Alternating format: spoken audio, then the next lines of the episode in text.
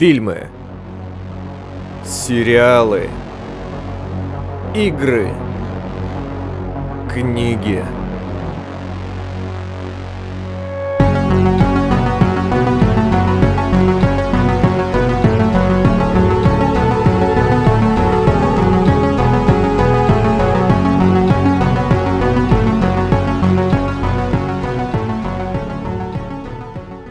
С вами Фантастик Артем. Итак, друзья, сегодняшняя наша тема это сериал Король и Шут. На медне я досмотрел его и хотел бы подвести итог. Признаться честно, я не ожидал, что данный поп-продукт будет высокого качества, так как сериалы, рассчитанные на широкую аудиторию, зачастую пишутся без внимания к деталям. Исключениями являются крупнобюджетные проекты Netflix вроде Stranger Things, где отсутствие глубокого смысла заменяют атмосферным приключенческим нарративом. Это такие мультивозрастные истории, рассказанные смесью языков думеров и зумеров. Тут тебе и отличная музыка, костюмчики сидят, хорошая операторская работа и более-менее сносный сценарий, скомпилированный из старых добрых приключенческих клише. Что же мы получили в случае сериала «Король и Шут», вышедшего под протекцией кинопоиска, поддерживаемого, в свою очередь, российской компанией-гигантом Яндекс? Первое и самое главное, что нужно держать в голове при просмотре, это развлекательный продукт, рассчитанный на широкую аудиторию. Это ни в коем случае не документальный сериал, это панк-сказка. Если вы знаете, как все было на самом деле в жизни, то рекомендую вам отпустить эти факты и впитывать историю, как обычную байку. Сначала хочу поругать. Моя самая большая претензия – это хронометраж. Пытаться уместить широкомасштабную группу «Король и Шут» 8 серий абсолютно бессмысленно. Один сезон – кинопоиск. Вы серьезно? Надеюсь, сейчас боссы кусают себе локти за скупость и неверие на старте. Восемь серий можно было потратить только лишь на становление группы в 90-х и золотые годы в нулевых. Горшок и Князь являются культовыми фигурами в рок-музыке, сумевшими привлечь в свой мир миллионы молодых людей и напугать миллионы стариков. Это же не просто так. Горшок нес в себе анархическую идеологию. К слову, чем больше копаешь в историю горшка, изучая философию его жизни, то четко понимаешь, что это добрый и отзывчивый человек, который хотел свободы для людей, глубоко погрязших в жизненных иерархиях. В нем была жертвенность, потому что здоровье он губил не только чтобы прокормить семью и участников группы, и не только потому что хотел стать рок-звездой, увековечив свое наследие преждевременной смертью. Ему было важно, чтобы люди прочувствовали, каким может быть счастье. Например, читать Лавкрафта. Я бы очень хотел, чтобы сериал раскрывал цепочку развития их творчества через диалоги о писателях и музыкантах. К сожалению, сериал сосредоточен на человеческих отношениях Горшка, Князя и остальных участниках их жизни. Это можно сказать про байопик. Фэнтези-линия хорошо разбавляет тонны чернухи, которая в принципе мне понравилась, Особенно в исполнении Константина Плотникова, который на подкасте «Без души» то ли в форме шутки, то ли всерьез сказал, что четыре раза поставился хмурым. Это такое, такая метафора «укололся героином».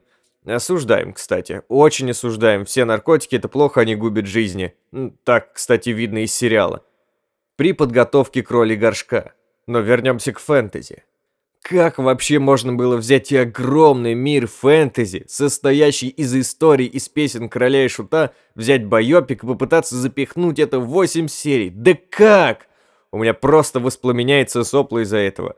Где-то в продюсерской команде Кинопоиска или Яндекса не нашлось одного человека, способного рассмотреть потенциал сериала. Да вы, вы серьезно? Это печально. Отсюда вытекают сценарные проблемы. Одна из них – это раскрытие героев. Горшок более-менее показан как безумный гений. Он мрачно курит сигарету, смотрит в пустоту и придумывает восхитительную мелодию для песни «Воспоминания о былой любви». Да, песня и правда гениальна. Мелодия гениальна. Но и слова там гениальны. Поэтому таланты князя к рассказыванию истории при помощи слов переданы панчем Смотрите, какой он молодец! Он пишет!» Князь такой же безумный гений, как и Горшок, это надо признать. Просто посмотрите его 3D-мультики э, на ютубе, и вы поймете, о чем я говорю. Горшок и князь как печенье, которое разделяется надвое, а начинка между ними – это самое вкусное, это их совместное творчество, это король и шут.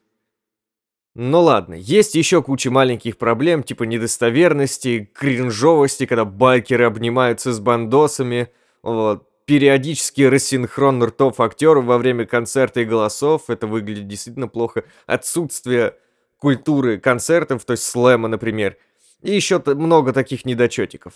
Но я хочу все это простить, чтобы дать жизнь будущим подобным проектам.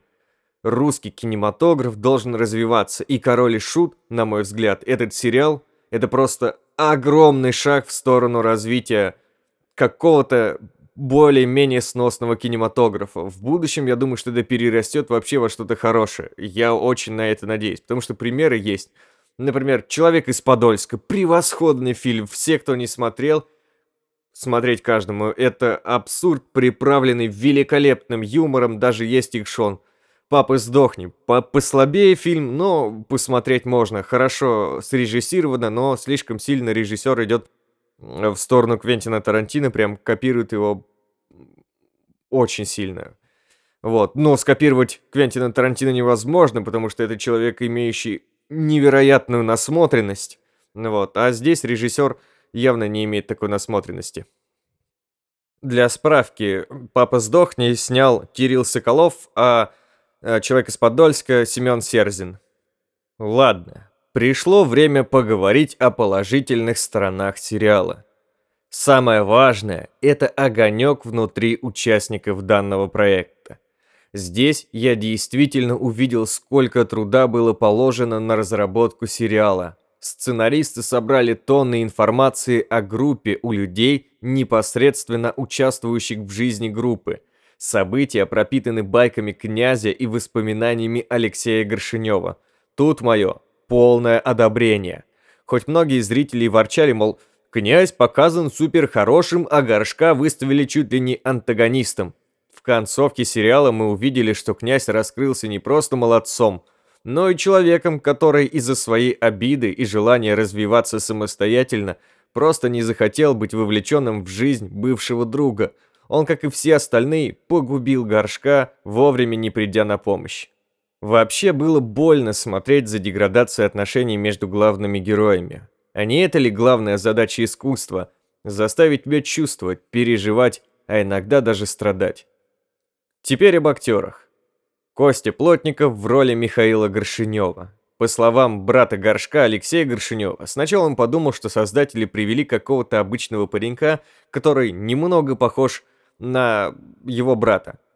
Но когда Алексей предложил Косте обратить внимание на поведение бровей Горшка, тот схватил это знание и использовал для улучшения своей игры. Алексей признается, что образ возрастного Горшка у Кости Плотникова вышел поразительно достоверным. И в будущем Алексей готов вписаться в какой-нибудь еще один проект с Костей Плотниковым, а также с Евгением Ткачуком, о котором мы поговорим дальше.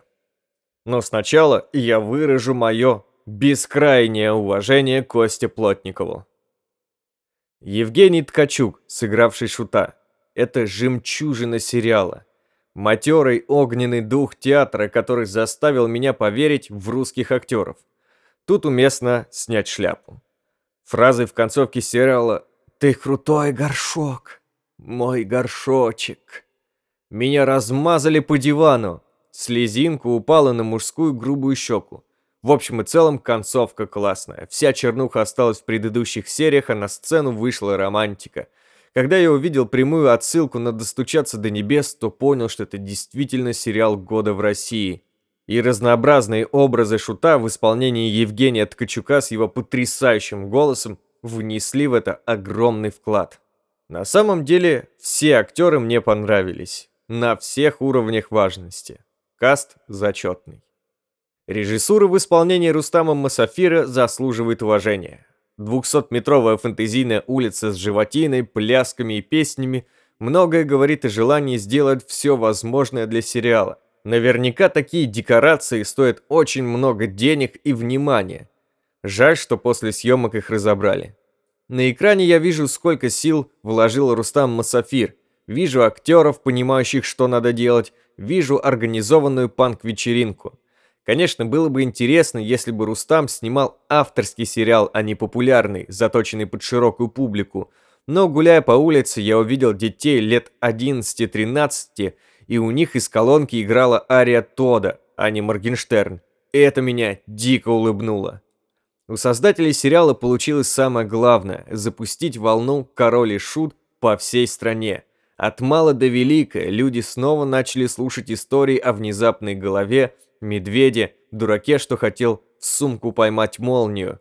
Я сам, являясь поклонником Король Шут, 6 месяцев назад написал фэнтезийный рассказ о том, как лесник стал лесником, а тут такой сериал. Это еще больше вдохновения.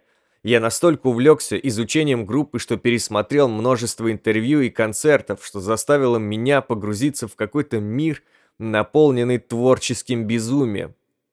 Но сериал закончился, и наступила какая-то тишина. Я даже чувствую себя немного опустошенно. А это признак хорошего произведения. Итак, дорогие друзья, первый выпуск моего подкаста подошел к концу. Я надеюсь, я вас увлек в свой мирочек. Пока что формат будет именно таким, но в процессе он будет развиваться. Теперь о короле шут.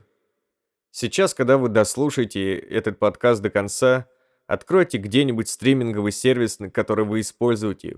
Если вам нравится Король и Шут, то еще разочек послушайте любимые песни, вспомните любимые строки, погрустите, а потом закройте все и осознайте, что где-то вокруг ходят люди, которых стало намного больше, и они не слушают попсу.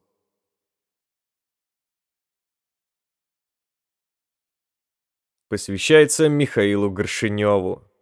Мы поверили в чудо. Всем добра и до новых встреч, друзья.